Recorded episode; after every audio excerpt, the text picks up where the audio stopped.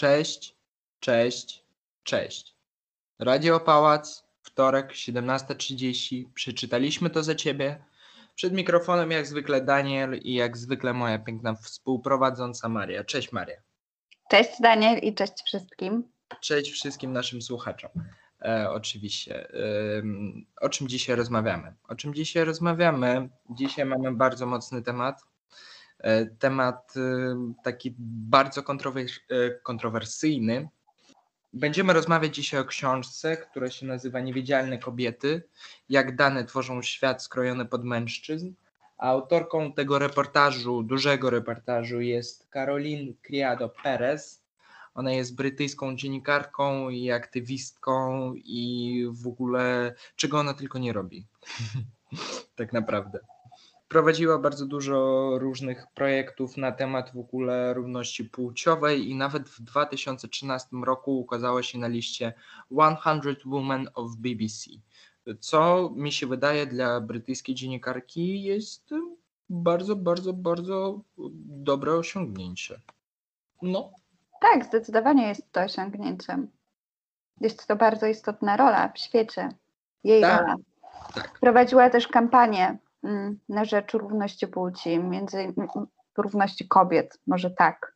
No. E, mówiła o, walczyła o większą reprezentację mm, ekspertek w mediach.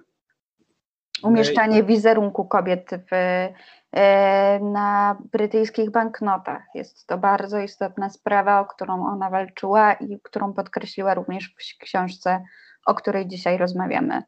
Mm, Tak, w ogóle mi się wydaje, że cała jej, powiedzmy, ten aktywizm, cała jej praca dziennikarska po prostu się zebrała e, w tej jednej książce i mi się wydaje, że ona zdążyła przekazać nam wszystko, wszystko co chciała dzięki, dzięki tej książce. Tak, i wszystko jest poparte danymi. Nawet podtytuł brzmi: Jak dane tworzą świat skrojony pod mężczyzn. To jest bardzo ważne. Ta książka jest napakowana informacjami, dlatego też oboje z Danielem e, mieliśmy takie momenty zawahania, myśląc o tej Mm. rozmowie e, i obawy, czy wszystko zapamiętaliśmy, czy wszystko zdąży, zdołamy przekazać. No ale My- cóż, e, będzie jak będzie. Myślę, że każdy jeden przykład, który zostanie tutaj wypowiedziany, jest niezwykle istotny. Tak, ja na samym początku bardzo ciężko mi się czytało tą książkę, jakąś tam, nie wiem, pierwsze półtorej rozdziały, ja za każdym razem myślałem, a to nie do końca tak, a tutaj nie do końca tak, ale później, później kiedy ja po prostu zebrałem cały obraz wszystkiego, co przeczytałem, ja szczerze mówiąc byłem troszeczkę w szoku, i nawet za każdym razem, jak. e, No, nawet rozmawiałem z Tobą, Maria, mówiłem, że jestem w tej chwili fe, feministem. Tak, a feministą. Fe- A faktycznie wcześniej byłeś bardzo, ale to bardzo sceptyczny. Tak. Pamiętam, jak, e, jak niechętnie w ogóle mm, podeszłeś do tematu w ogóle, pomysłu, jeżeli Tak, chodzi ale, o omawianie tej książki, a jednak dużo się zmieniło. e, tak, na pewno, bo te argumenty, które ona podaje w tej książce i w ogóle te dane, które ona, która ona załączyła, w ogóle tą pracę, którą ona przeprowadziła, jest po prostu tak duża, że no nie wiem, ciężko się nie przekonać po, po przeczytaniu całej książki oczywiście. E, Dobra, ja bym chciał e, zacząć po prostu iść po tych rozdziałach, bo tych rozdziałów jest mnóstwo i w ogóle tych wątków jest też bardzo, bardzo, bardzo dużo. No, oczywiście zaczynamy od wprowadzenia. E, Zaczynamy od wpro- od wprowadzenia, które się nazywa w domyśle mężczyzna. E, I w ogóle w, w tym całym rozdziale e, taką główną myśl, którą przekazuje autorka, to, że w naszym jakby ujęciu, w pojęciu człowiek, większość ludzi, którzy żyją na tym świecie, automatycznie myślą o mężczyznach. Dokładnie. I ten rozdział w ogóle pokazuje nam, dlaczego powinniśmy przejść do kolejnego. Tak, tak, co będzie poruszane, ale też argumentuje nam świetnie e, sam temat, e, który jest niezwykle kontrowersyjny, no bo umówmy się, wielu mężczyzn i też wiele kobiet nie będzie chętnych do zderzenia się z tymi danymi, które są podane w tej książce. Tak. A ten pierwszy rozdział jest tutaj tak uderzający i właśnie podkreśla autorka w, w tym rozdziale to, że jednak e, cały nasz świat opiera się na rodzaju męskim. I to, że pojęcie mężczyzna dla czegoś w naszym świecie ukształtowało się jako uniwersalne, chociaż połowa ludzkości to oczywiście kobiety. I ja, ja, ja się z tym na 100% zgadzam. E, na samym początku się nie, nie za bardzo zgadzałem, ale znów y, mówię, dużo się zmieniło po, przeczytaniu całej książki, ale faktycznie nawet y, mi się wydaje, że nawet je, jeśli ja spytam o jakichś swoich najbliższych znajomych, co mm, oni sobie, nie wiem, jaki obrazek budują w głowie, kiedy ja spytam u nich, czym jest człowiek, to mi się wydaje, że jednak większość sobie przedstawi mężczyznę albo po prostu osoby e, płci męskiej, co, co nie jest w ogóle normalne. E, I tą tezę w sumie przez cały rozdział e, ciągnie autorka, pokazując to na naprawdę różnych przykładach, jak na przykład, nie wiem, kino, tak, to, że powiedzmy główne bohaterowie większości filmów są mężczyźni, tak, ja tutaj mogę przyjść z dokładnym przykładem. Mhm. Czy mogę już przytaczać? Tak, tak. Uwaga, czytam. Analiza filmów dostępnych bez ograniczeń wiekowych, wyemitowanych w latach 1990-2005, ujawniła, że tylko 28% ról mówionych przypadło postaciom rodzaju żeńskiego. Hmm. Tylko 28%. Tak, i to na, co, tak, to na co dzień oglądają dużo już ludzi i ta informacja jednak, e, informacja wzrokowa oczywiście, jakoś się odkłada w ich, w ich głowie i mi się wydaje, że no to, to też właśnie nie jest okej. I... Zupełnie to nie jest ok. Przecież to kształtuje naszą rzeczywistość. My dążymy do tego, żeby jednak być tym, co widzimy na ekranie. Tak i przyjmować pewne modele zachowań. A kiedy większość, tak, tak, tak, e, większość zachowań, które obserwujemy, e, to zachowania męskie, no mhm. to jakby kształtujemy się na ten wzór. I ja tak. sama bardzo często się na tym łapię, że jednak e, sięgam po radę w ważnych decyzjach hmm, swoich bliskich mężczyzn, których mam mhm. wokół siebie, ale też nie tylko, bo tutaj chodzi o to, że bardziej respektuję męskiego szefa niż szefową kobietę. Jest mi bardzo przykro, ale staram się to zmienić. Łapię się na tym, że to robię, ale, ale robię to. Mhm. Okej, okay. okej, okay. to jest bardzo ciekawa informacja. Ja właśnie mam trochę na odwrót ze swojej strony. To znaczy? To znaczy, że ja raczej właśnie pytam, no jeśli ja potrzebuję jakiejś rady, powiedzmy, to ja najczęściej pytam to u przede wszystkim koleżanek. Nie Ale wiem, jakie to rady? Czy to są rady mm, poważnych decyzji życiowych, czy raczej dotyczące Twojej emocjonalnej strony?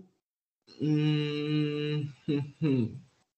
Ciężko mi odpowiedzieć na to pytanie. Ja bym powiedział, że i w pierwszym, i w drugim przypadku, ale częściej jednak w drugim. Częściej jednak w drugim, bo no ja staram się przyjmować poważne decyzje, opierając tylko i wyłącznie na swoją osobistą opinię. To też nie zawsze się udaje i czasami oczywiście pytam tam swoich kolegów, koleżanek, mamy, taty i tak dalej. Ale jeśli chodzi o rady tam, jak sobie radzić z emocjami, tak, albo co robić, kiedy ja jestem w takim stanie, to raczej spytam to u, właśnie u dziewczyny, mm. u dziewczyny. To też nam coś pokazuje. No jakoś musimy zbierać informacje, żeby wykształcić sobie naszą opinię. Tak, tak, tak. E, dobra, przejdziemy, przejdziemy dalej, bo my te, tą, tą tezę możemy rozwijać i rozwijać. Tak. E, dobrze. E, kolejny rozdział. Kolejny rozdział, rozdział życie codzienne. I tutaj będą dwa podrozdziały, mm, jakby dwa różne przykłady, ja bym powiedział. Czy odśnieżanie może być seksistowskie? To jest pierwszy podrozdział tego, e, tej części. I szczerze mówiąc, nie widziałem, że nawet w czymś takim jak odśnieżanie można znaleźć seksizm. Ale on jednak jest. On faktycznie Prawda. jest i popiera się danymi. Tak, ale ja byłam też tym zaskoczona.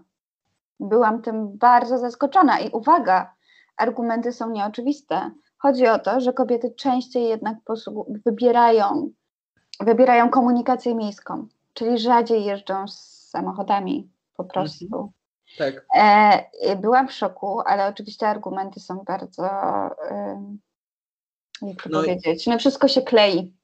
Wszystko się klei. Ko- Pierwszym argumentem jest to, że kobiety jednak mniej zarabiają.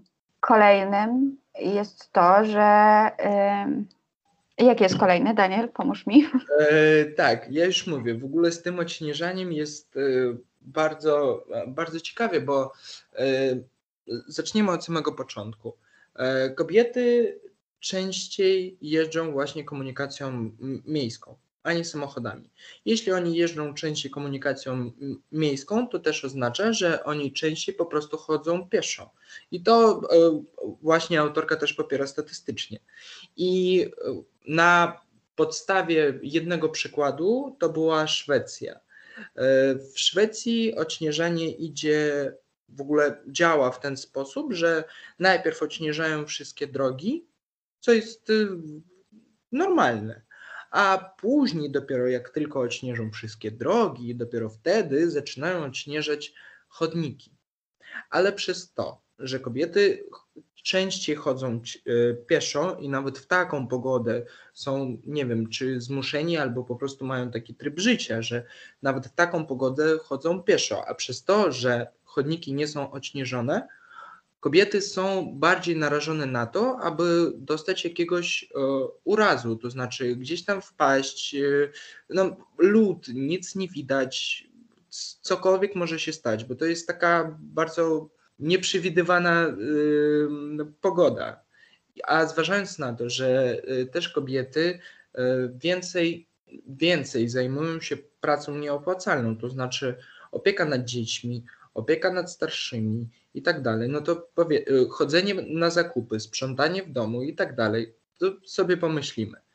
Dzień kobiety. Uwaga, wtrącę się. Tak, tak, tak. Y, Kobiety wykonują 75% nieodpłatnej pracy opiekuńczej na świecie, a to przekłada się na ich potrzeby w zakresie podróżowania. Tak, tak. I właśnie tu e, wynika problem z tym odśnieżaniem, bo no powiedzmy zima, lód na chodnikach, dużo, dużo, dużo śniegu, a zaczynają przede wszystkim odśnieżać drogi. Jakaś kobieta, jak zwykle, musi zebrać swoje dziecko, wyjść e, z wózkiem na jakiś mały spacer, no bo to trzeba zrobić i jednocześnie z tym pójść na zakupy.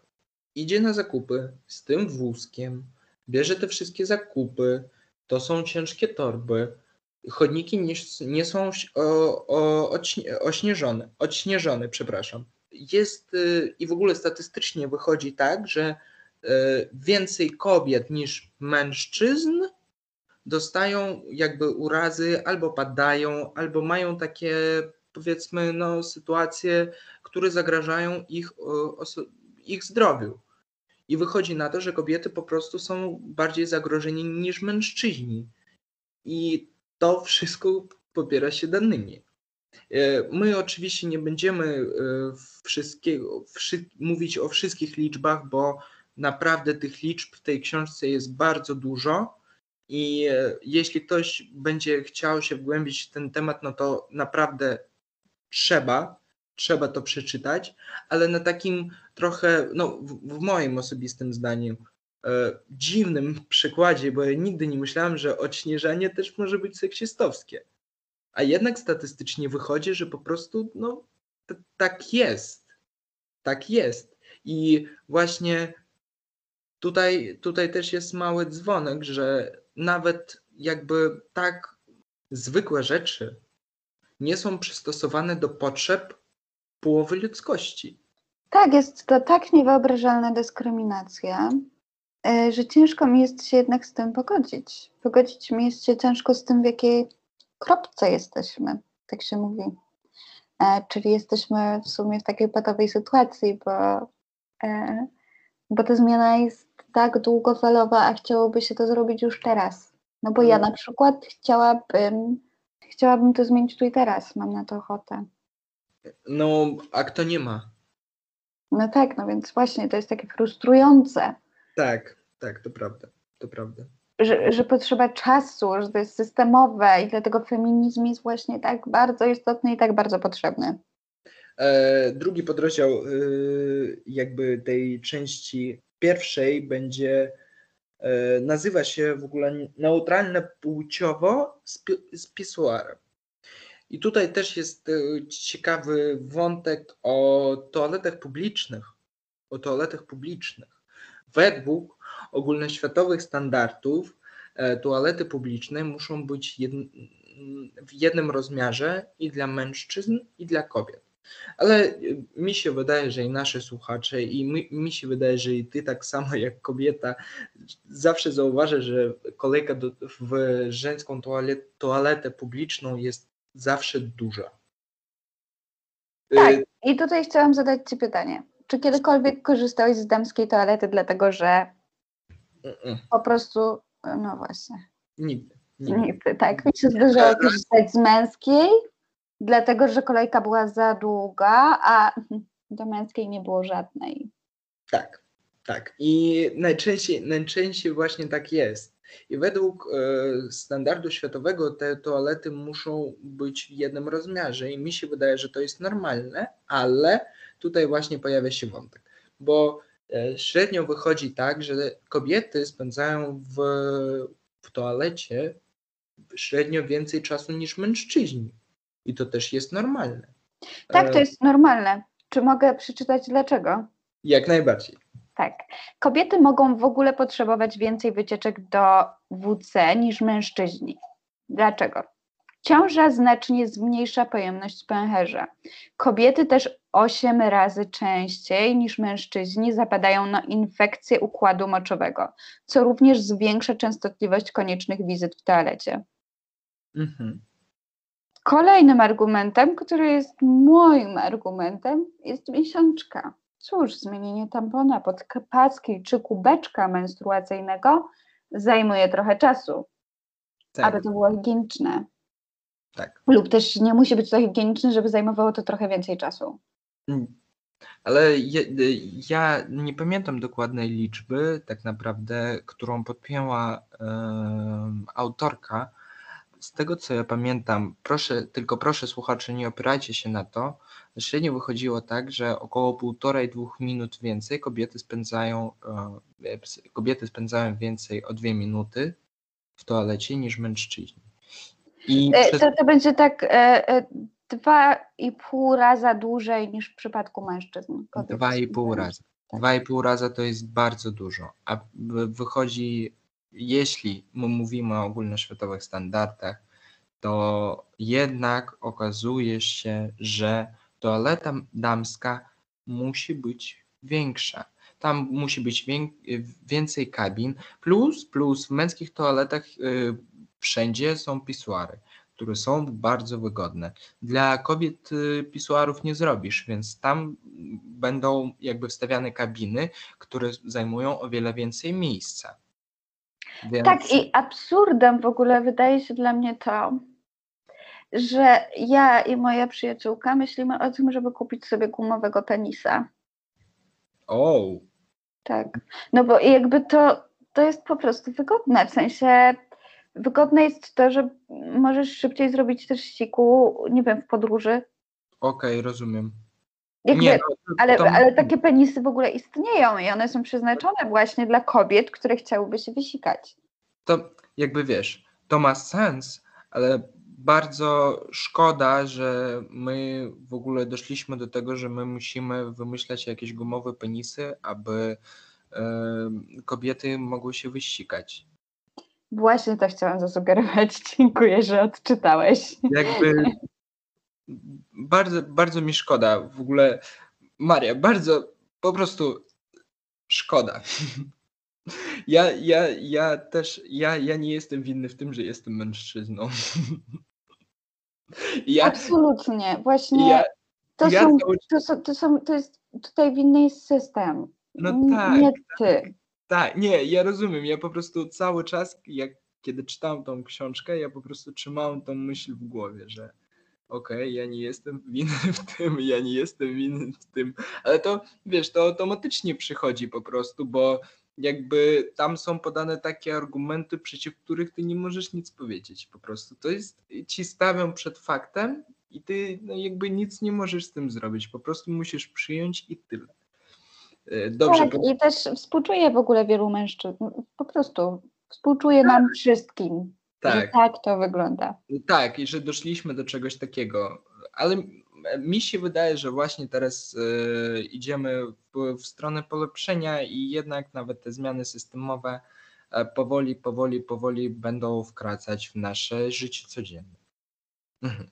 E, ja bym chciał przejść dalej. To, to będzie już kolejny rozdział, kolejna część. Kolejna, kolejna część, druga z sześciu, to środowisko pracy. Mhm środowisko pracy i e, po prostu fakt jest faktem, kobiety zarabiają mniej. Statystycznie kobiety zarabiają mniej niż, niż mężczyźni i zarabiają mniej nawet na tych samych stanowiskach. I tak jest, taka tendencja jest e, po prostu ogólnoświatowa i nawet w krajach skandynawskich, które są chyba najbardziej neutralne płciowo e, ze wszystkich państw w tym świecie, nawet tam ta tendencja jest. Może nie tak duża jak e, ogólnie na świecie, ale nawet tam ta tendencja istnieje. E, I w ogóle tutaj właśnie trzeba powiedzieć, że ja bym chciał tutaj, ja wypisałem sobie jedną tezę, która idealnie podchodzi pod tą część i czytam. Praca płatna i nieodpłatna kobiet sumują się w, dłuż, w dłuższy dzień pracy niż w przypadku mężczyzn. Mają mniejszy dostęp do domowych finansów, a luka płacowa e, jest niemal 38% na całym świecie. To jest bardzo, bardzo, bardzo duża różnica. zważając na to, że jak ty powiedziałaś wcześniej, kobiety wykonują o 75% więcej pracy nieopłacalnej na całym świecie i wychodzi na to, że dłużej pracują, mają dłuższy dzień pracy, a za to zarabiają mniej.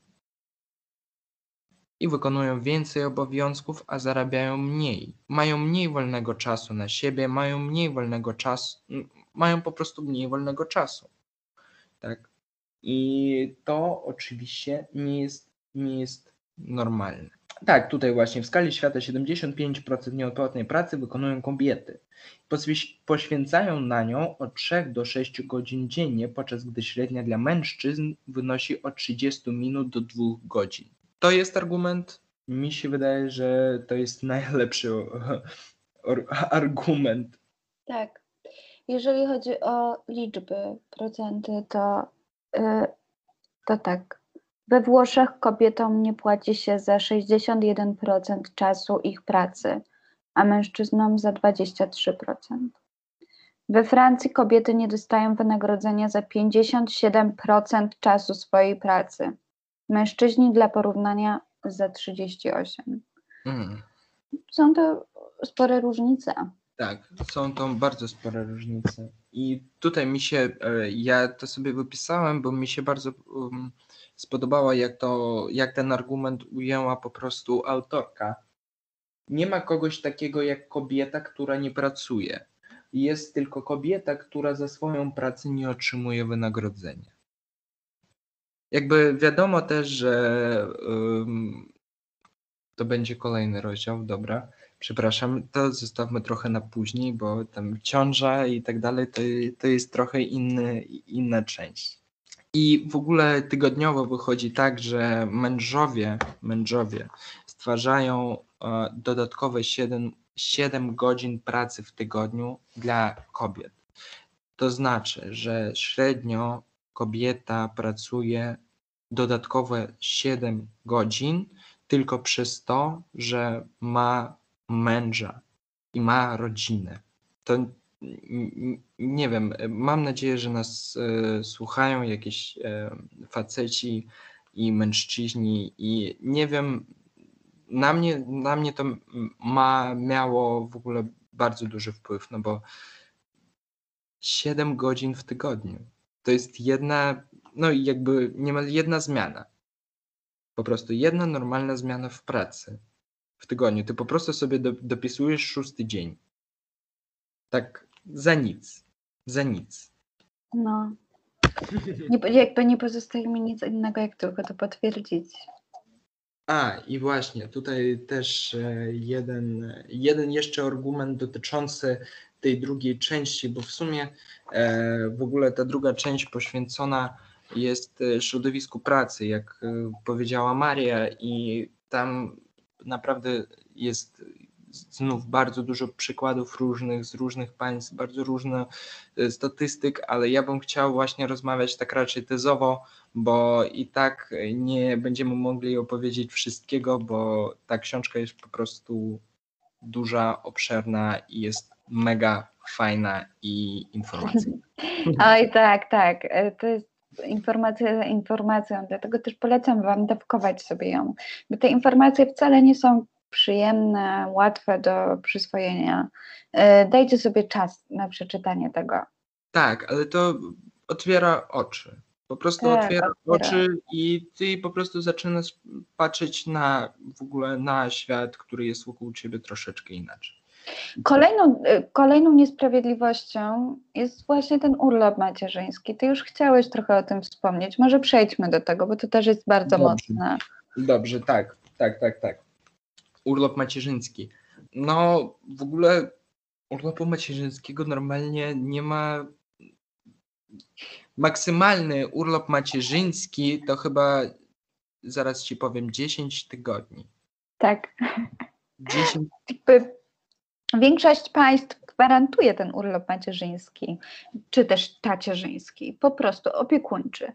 Tak. Ale za jakieś e, minimalne pieniądze. Tak, po pierwsze minimalne pieniądze, e, a po drugie, no e, on jest po prostu dosyć krótki. 10, ty 10 tygodni to jest maksymalna ilość dni.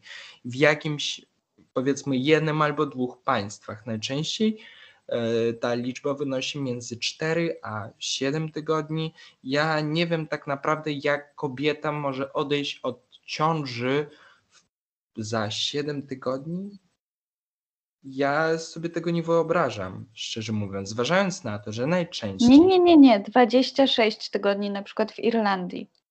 Tak, przepraszam. Tak, tak, to jest troszkę więcej. No to jest tak do pół roku, rok. Ale nadal mało.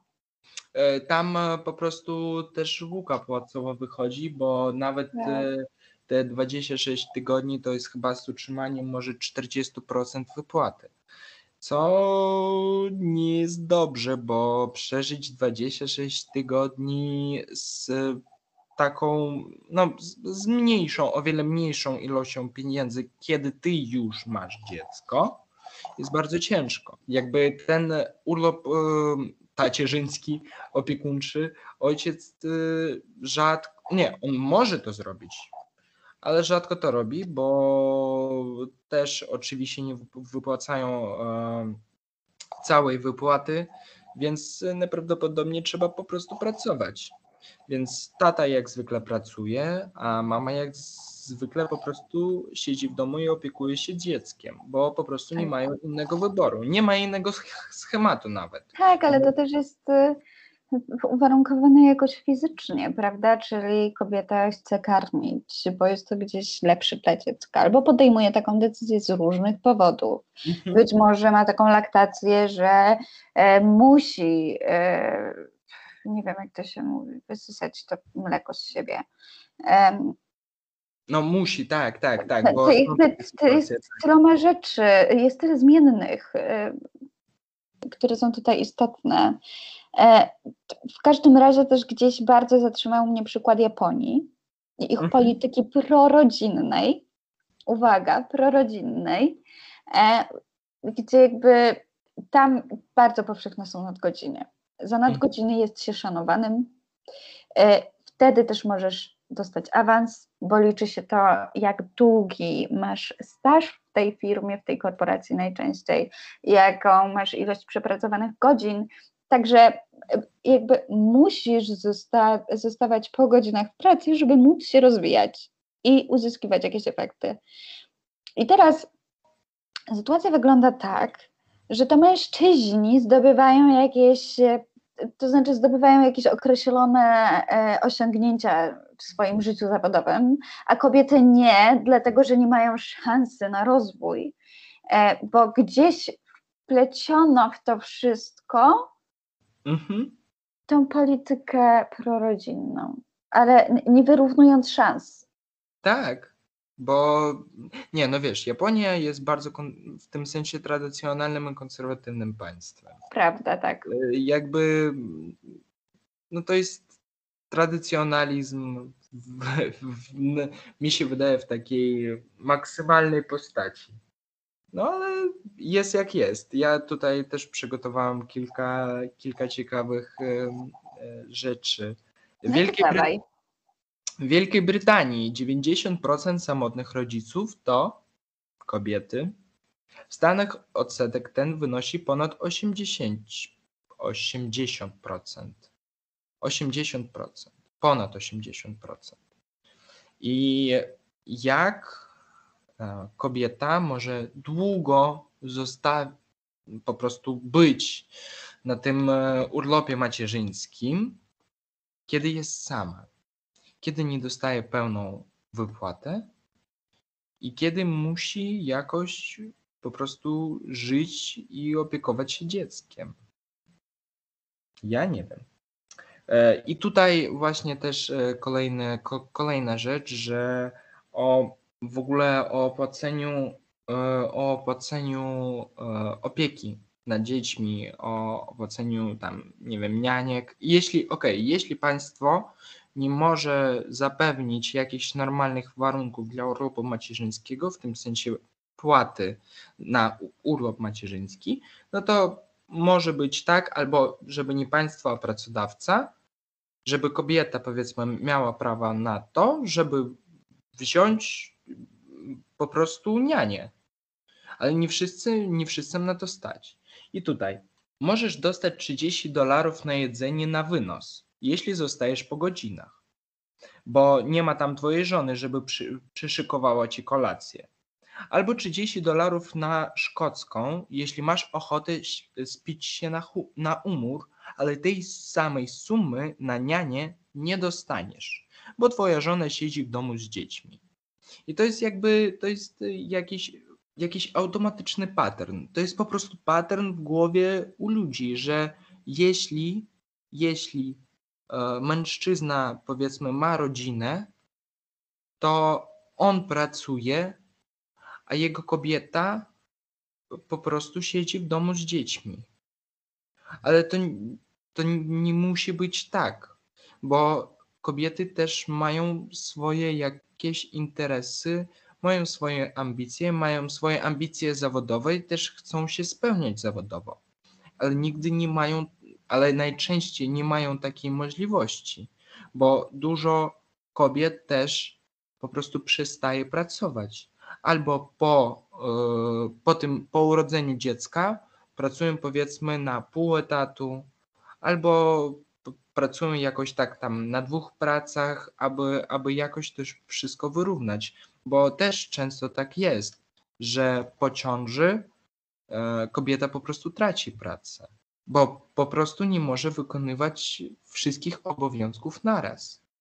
A przez to, że ma, może ma męża, tak, może ma męża, ale męż, mąż też pracuje i musi pracować, a ona może nie pracować. Ona może nie pracować. Ona może się nie spełniać zawodowo, bo, bo, bo kobieta to jest jedyny męski argument. Ja, ja, ja nie wiem. Ja nie wiem. Ja Wiesz, trochę. e, bardzo mocnym argumentem często przytaczanym przez firmy, kiedy chcą zwolnić e, kobietę, która zachodzi w ciążę, czy, czy już jest na macierzyńskim, czy nie przedłużyć umowy po prostu, jest to, że ta osoba jest niepewna, czyli już nie będzie taka efektywna. Dlaczego? Dlatego, że jest związana dzieckiem, no bo dziecko zachoruje. Mhm. I co wtedy? E, Bo dziecko będzie mieć występ w przedszkolu i co wtedy? I już nie będzie takiego zysku. Ta kobieta nie jest opłacalna wtedy. Mhm. Chociaż nawet nikt nie dawał jej szansy. Właśnie. Poza Po tym, e, cóż, jakby z jednej strony, mm, no, jakby potem wszyscy mówią, że kochają bąbelki, prawda? Mhm. No ale ktoś te bąbelki musi wychowywać, karmić i dawać bobowite. Tak. Więc jakby A mężczyźni, a mężczyźni po prostu najczęściej nie chcą się tym zajmować. Ja nie mówię o, tym, że nie mogą. Ja jestem pewien, że mogą, no bo dla czegoś kobiety mogą. Tak, oni po prostu nie chcą tego, tego robić. Ale słuchaj, y, to też jest taka mm, droga, że ja, ja już zaczynam być nawet trochę podirytowany, bo ja też miałem trochę takie poczucie, kiedy czytałem tą książkę, że kurczę, jak, jak taka niesprawiedliwość, Boże, my teraz znów zaczęliśmy o tym rozmawiać i ja znów tak, mm, niesprawiedliwość. E, tak, tak, tak, że jest to niesprawiedliwość, wykluczenie, dyskryminacja totalna. Tak, tak, tak. E, słuchaj, e, dalej o środowisku pracy. E, przejdziemy z w ogóle z macierzyństwa, z ciąży na trochę inną przestrzeń. E, teza. No nie teza, tylko fakt. Po prostu fakt. E, analiza 248 ocen pracowników zebranych w różnych amerykańskich przedsiębiorstwach technologicznych wykazała, że kobiety są krytykowane za cechy osobowości, mężczyźni zaś nie. I najczęściej też e, kobietom nakazuje się, by spuściły z tonu a, albo by dały spokój. Nazywa się je apodyk- apodyktycznymi, konfliktowymi, wyszczekanymi, agresywnymi, rozhisteryzowanymi i irracjonalnymi. Za każdym razem, kiedy kobieta po prostu chce e, powiedzieć swoje zdanie albo wygłosić swoją opinię dotyczącą bezpośrednio jej pracy, i jeśli ona troszeczkę, troszeczkę, troszeczkę zrobi wyższy ton, to od razu jest histeryczką. Od razu jest y, nienormalną, od razu jest irracjonalną i tak dalej. Bo tak ją odbierają dla czegoś mężczyźni. Bo oni chyba tak dlatego odbierają swoich, nie wiem, żon.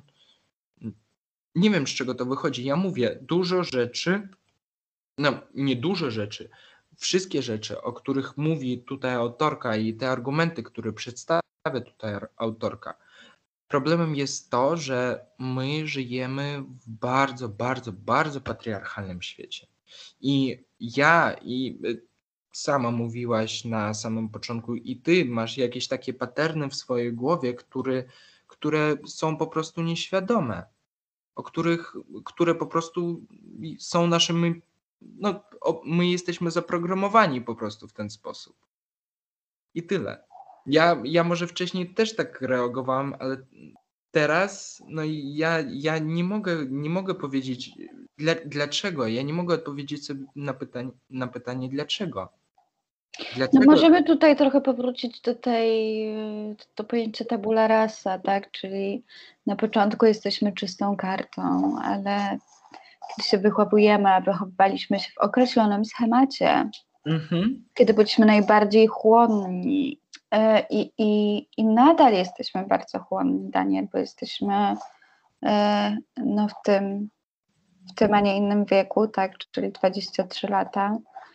E, Przyjmujemy wszędzie bodźce, które mówią nam o pat- patriarchacie, ustawiają nas w jakiś sposób, programują to, co ty powiedziałeś. Mhm. Ja, no nie możemy tego zmienić od razu, skoro żyjemy w tym tyle lat. Ale tak, jest takie bardzo frustrujące, nie umiem nawet y, wyszukać tutaj innego słowa synonimu. Ja, ja właśnie też. Ja właśnie też.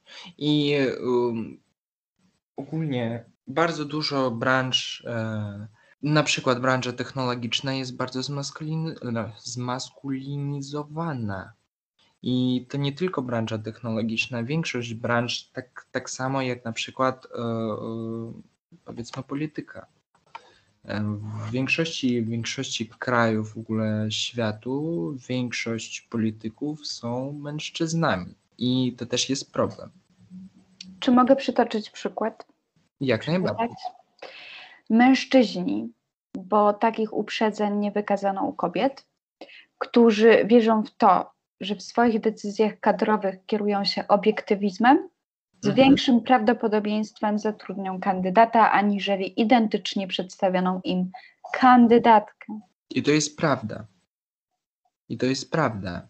Nawet jeśli te kandydaci mają jakieś tam jednakowe zasługi, mają jednakowe CV, ale jednak jakby, bo mężczyzna, e, mi się wydaje, mężczyzna myśli, że mu po prostu łatwiej się będzie dogadać e, z innym mężczyzną. I z jednej strony to jest tak, ale czy jest to dobre dla bezpośrednio jego pracy, tak, dla jego biznesu, dla jego przedsiębiorstwa?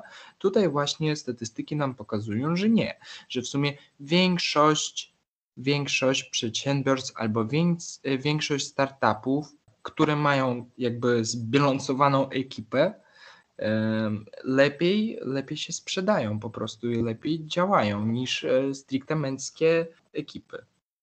Oczywiście potrzebujemy tutaj równowagi i dopełnienia, a tylko różnorodność płci może nam to zapewnić.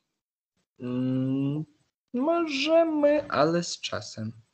Niestety po Tak. prostu mi się wydaje, że my nie jesteśmy na to przygotowani. Chociaż wiesz, na przykład y, no moją pracę, ja, ja bym chciał trochę e, pogadać o naszych jakichś osobistych też e, przykładach z życia, bo to jest bardzo też życiowa książka. I Mhm. ja na przykład pracuję z samymi dziewczynami. I to ja czuję, że to też jest y, problem z jednej strony. To znaczy, To znaczy, że no, nie ma równowagi. Wiesz co chodzi. Ja jestem jedyną, jedynym facetem e, z całej ekipy. e- ekipy. Ja nie mówię, że czuję się z tym niekomfortowo czy coś. Nie, wszystko jest w porządku. Tylko ja widzę, jak to wpływa bezpośrednio na pracę. Na, na to, jak bezpośrednio jakby oddziałuje to na biznes, tak? I na stronę biznesową. I nie zawsze to działa dobrze. Tak? a co Ja- nie działa dobrze? zagadywanie, plotkowanie. Czasami po prostu jest tak, że bardzo ciężko po prostu e, jakby podjąć ich do pracy. No bo jeśli oni są, one, przepraszam, one, one są tam, nie wiem, jakoś w jakimś tam emocjonalnym stanie i chcą między sobą pogadać, to bardzo ciężko się do nich y, dobić. Daniel, A, a, co to jest emocjonalny stan? E, To jest po prostu przykład. Przykład. Mam nadzieję, że wiesz, że mężczyzna też może być w emocjonalnym stanie. Nie, na 100%, na 100%, ale chodzi mi o to, że jakby, no okej, podam taki przykład. Podam taki przykład, który był ostatnio w mojej pracy. E, Ja przychodzę, mm, są dwie koleżanki, tak? Oni bardzo dobrze się dogadują i ja bardzo się z tego cieszę, jak najbardziej. I ja im po prostu mówię, że trzeba zrobić to, to i to. To, to i to. Po prostu trzeba dzisiaj zrobić. To, to trzeba zrobić. I nic z tego nie było zrobione. Bo oni po prostu przez całą zmianę gadały. Ja próbowałem kilka razy się do nich dobić, ale dlaczegoś y, k- za każdym razem ja miałem takie poczucie, że mnie nie słyszą.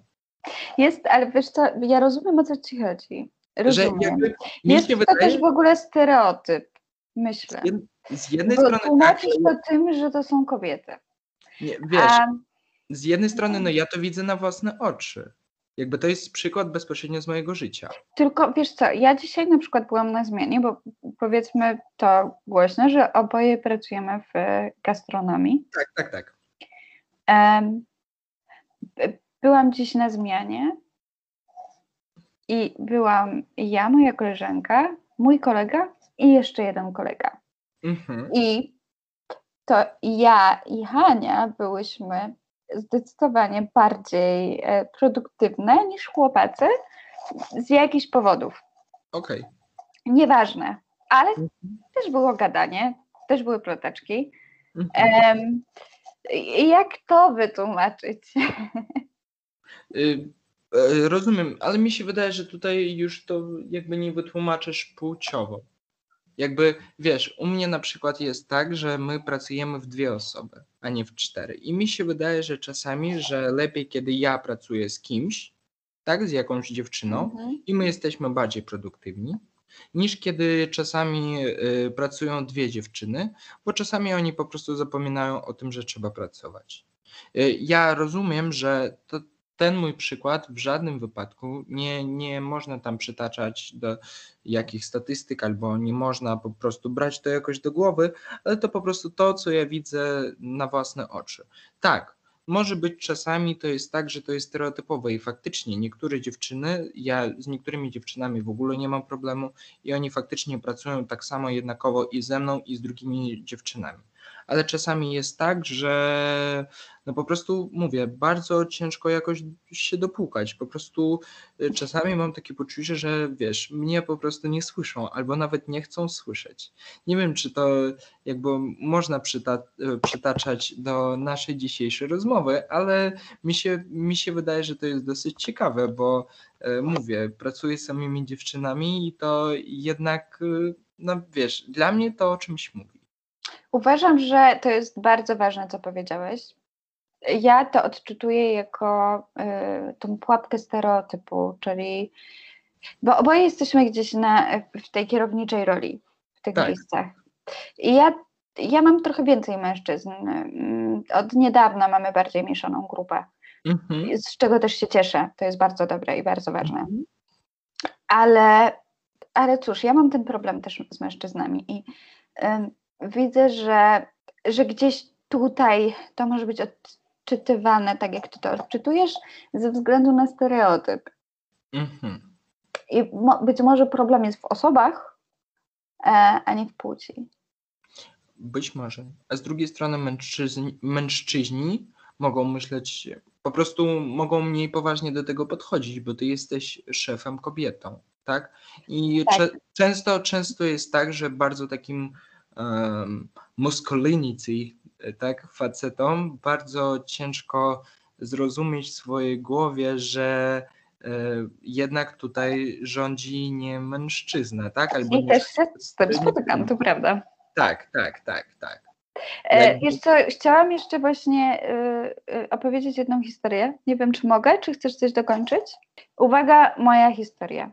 Tak. Wynoszę śmieci. Wynoszę Mhm. śmieci. Ja, mój kolega. I tak niosłam jakieś tam, wiecie, kartony. Lekkie rzeczy, no bo oczywiście, gdzie mam wieźć wózek pełen śmieci? Gdzie ja, kobieta? Ale okej, jakby było to bardzo partnerskie. Mhm. Em, ale w pewnym momencie dogonił nas kolejny kolega i zabrał mi te kartony. Mało tego, zabrał mi też worek, który niosłam, ale nie zapytał, czy ja potrzebuję pomocy. Tylko on mi to wziął.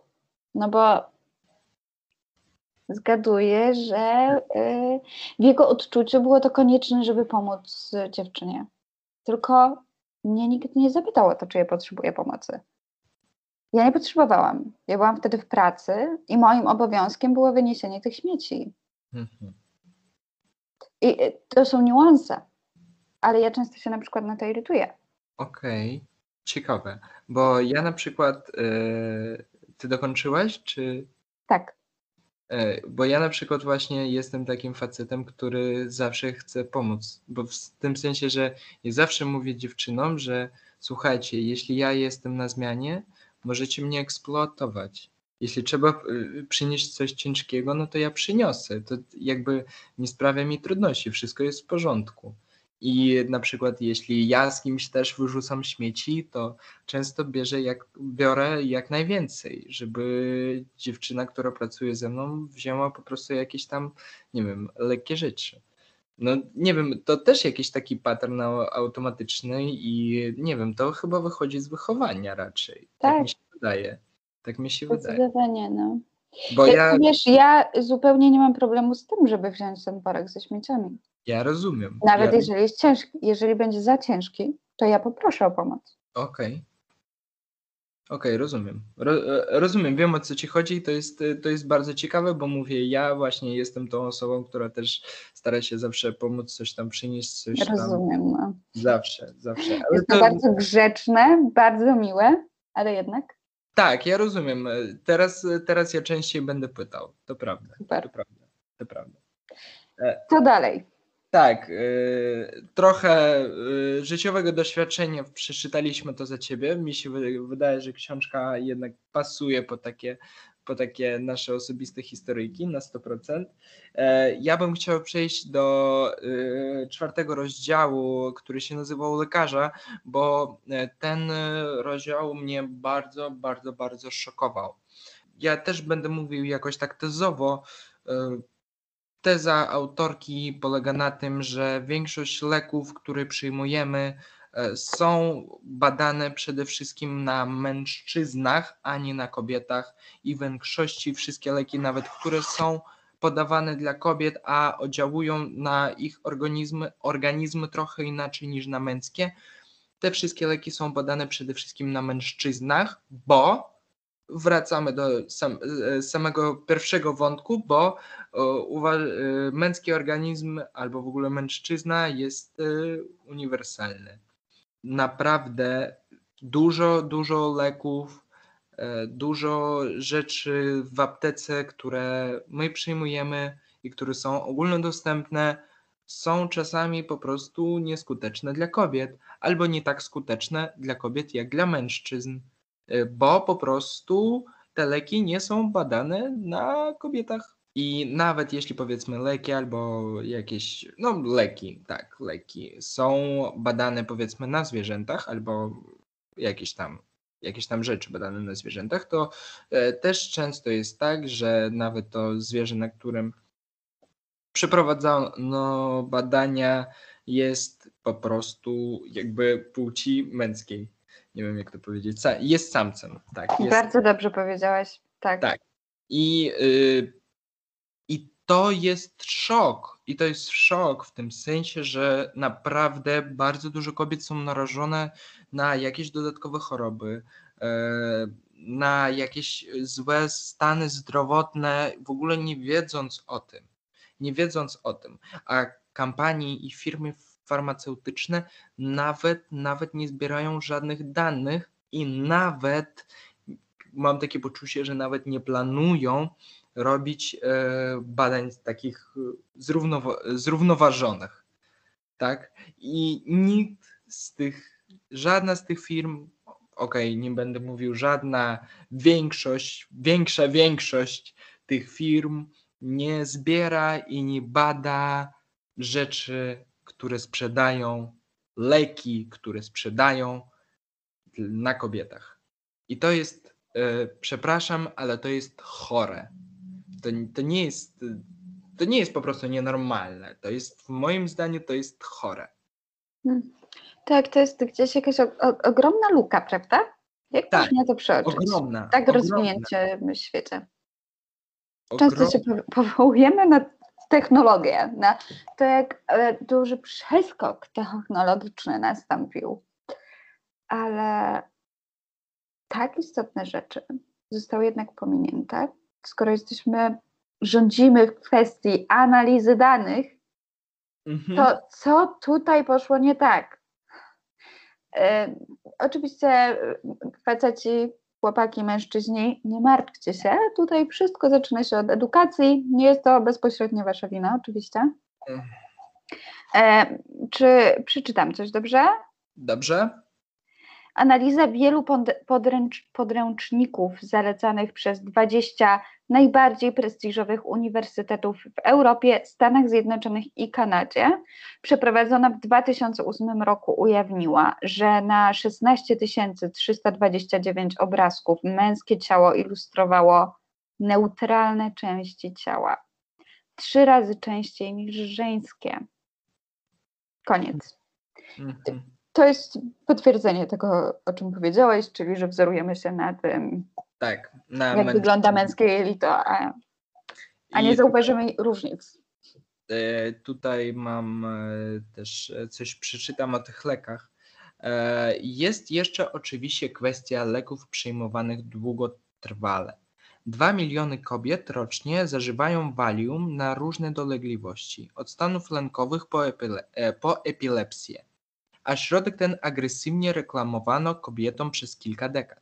Mimo to, jak zwraca uwagę opracowanie z 2003 roku, cichy pomocnik mamy nigdy nie był testowany w klinicznych próbach losowych z udziałem kobiet. Nigdy, nigdy leki, które są promowane dla kobiet, nigdy nie mieli klinicznych prób na kobietach.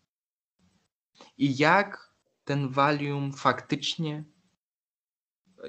jaki wpływ ma Valium na żeński organizm, my po prostu nie wiemy. To jest żenujące.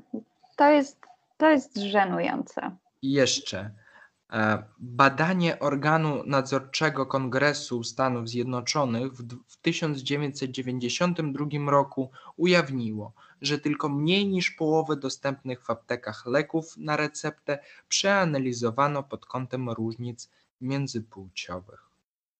Mniej niż połowę. I tutaj ja bym chciał e, ostatni, ostatni cytat, bo przepraszam, ale temat leków naprawdę w ogóle to, co zagraża bezpośrednio życiu. I mnie to po prostu, no ja, to jest bardzo, bardzo, bardzo niesprawiedliwe według mnie. Medycyna od tysięcy lat opiera się na przesłance, że organizm mężczyzny może reprezentować całą ludzkość.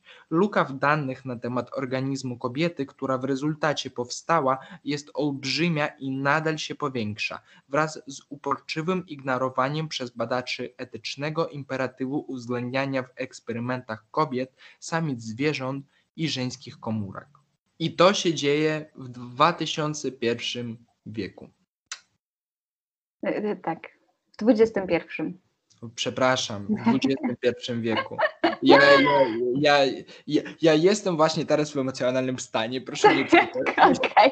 mamy dowód, mamy dowód, mężczyźni też są w emocjonalnym stanie. Tak, tak, tak, na pewno, na pewno, na pewno.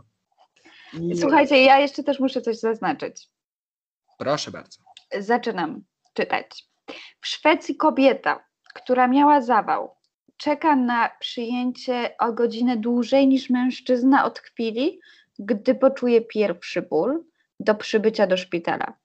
W trakcie oczekiwania na ambulans dostaje niższy priorytet, a w szpitalu czeka na badanie o 20 minut dłużej. Hmm. E, nie musicie zapamiętać tutaj dokładnej treści tych dwóch zdań. Chodzi o to, że kobieta czeka o godzinę dłużej. Tak. Nawet jeżeli ma zawał. Nie, nie tak. ma tutaj żadnej równości. Jest to tak mocna dyskryminacja i robimy to zupełnie nieświadomie, na poziomie nieświadomym. Tak. Y, my, szczerze mówiąc, nie opowiedzieliśmy, mi się wydaje, y, wiesz, my teraz rozmawiamy już z Tobą godzinę, ale naprawdę mi się wydaje, że my jeszcze nie opowiedzieliśmy nawet po prostu jakiejś malutkiej części tej książki, bo ta praca naprawdę jest ogromna i naprawdę e, ja ze swojej strony, żeby tak trochę jakby skończyć naszą rozmowę, bo to naprawdę to może trwać jeszcze 3-4 godziny, e, ja bym chciał powiedzieć, że to jest książka dla wszystkich dla mężczyzn i dla kobiet, którzy chcą zrozumieć, jak wygląda świat, jak rzeczywiście wygląda świat pod kątem płci, jak faktycznie kobiety są ograniczane, nieświadomie ograniczane przez wszystko i wszystkich. Więc naprawdę ja bym bardzo chciał, żeby po prostu chociażby jedna osoba po przesłuchaniu tej audycji faktycznie usiadła i przeczytała tą książkę i, i po prostu zrozumiała to, co, o czym my mówimy, mówimy teraz. A ty co powiesz, Maria? Ja chyba podpisuję się pod tym, co ty powiedziałaś, ale muszę jeszcze dodać tak osobiście od siebie, że e, czytając każdą stronę, mm, nie mogłam uwierzyć, że ja faktycznie znajduję się w tym położeniu. Mało tego, czytałam już o swoich doświadczeniach. Bardzo często. Jest to przykre, bo to boli, bo to frustruje. To frustruje i mnie, bo ja tego doświadczam, i ciebie, bo ty też poniekąd tego doświadczasz, ale z innej strony. Tak. I najbardziej drażni mnie ta niemoc. E, to mnie bardzo drażni, tylko ta książka też daje pewnego rodzaju odpowiedzi. One są Tak. ukryte, także naprawdę z szacunku do samych siebie uważam, że każdy powinien sięgnąć po tę książkę. Trzy strony wystarczą. One już otwierają bardzo, bardzo głowę. Tak. I y, na zakończenie chciałbym powiedzieć, że faktycznie, jak ty powiedziałaś, ta książka, nie wiem jak dla ciebie, ale dla mnie ona dała jakąś nadzieję na to, że jednak te zmiany systemowe powoli, powoli, powoli, ale idą.